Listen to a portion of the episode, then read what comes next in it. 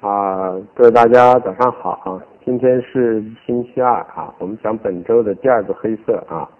啊焦炭。那么焦炭呢是焦煤的一个下游产品啊，通过焦煤啊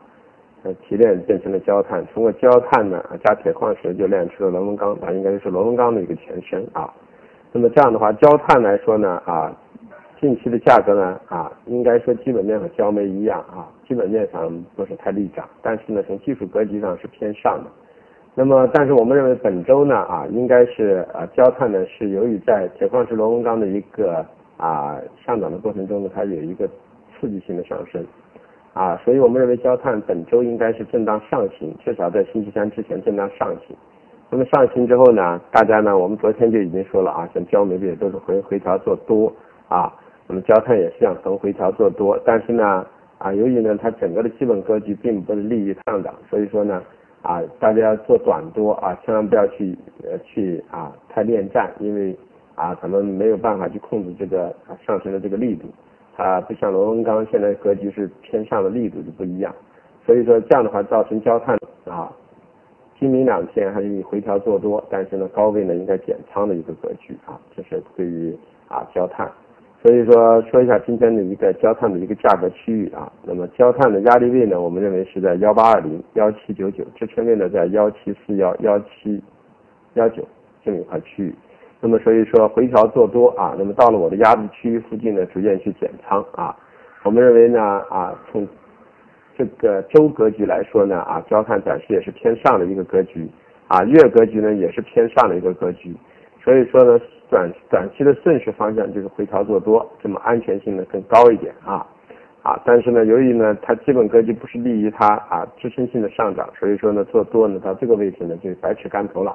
啊，在一千八附近呢就可以考虑逐渐的去减持这个多头啊，防止呢有个升幅的调整的话，你们很难承受啊波幅很大这么一个思路啊。那么就是有些人堂微课堂呢只是讲一个思路啊，讲一个观点啊，那么大家呢呃也。如果是有经验的人，是有借鉴，有借鉴之后呢，结合自己的思路去做；如果没有经验的啊，或者没有体系的人呢，那么想要重新形成体系呢，那就必须要到我们的另外的一个课堂啊。这个课堂的平台中呢，我们就每天对每一个板块的每一个品种，从月、周、日啊到基本面上都给大家进行详细的解析，甚至包括啊下午收盘前二十分钟啊，就两点四十左右讲一些品种，哪些品种有什么变盘啦。哪些品种呢？还是延续原方向啦？哪些品种啊是应该考虑处理一下啦？啊，哪些品种还可以考虑是不是继续再短留仓一下啦？是这么一个思路啊。那么这同时在这过程中呢，也不是说让大家很快来了跟着去做交易之后形成多大的利润，而是让大家形成一个体系。等到慢慢你有了体系才行，这是一个学习的一个过程。我们建立这个平台的目的单啊，今天跟着我做赚钱不是这样的。这样的话，我就没有必要去做了啊！我觉得就拉低了这个平台的意义，也拉低了我来这里的一个初衷。我来的目的呢，只是让大家呢，就是在这过程中慢慢的形成一种体系，按我的思路中呢，少走弯路，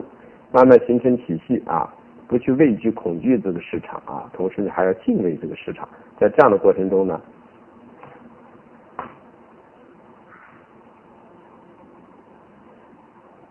在这样的过程中呢。啊，才能够达到一个所谓的就是，呃呃，我们的一个目的啊。所以说有这方面诉求的人呢，啊，直接跟助理联系啊，进入到另外一个平台。这个平台我们只是作为一个窗口发布一些东西啊，不进行任何的一个解答，请大家见谅啊，谢谢。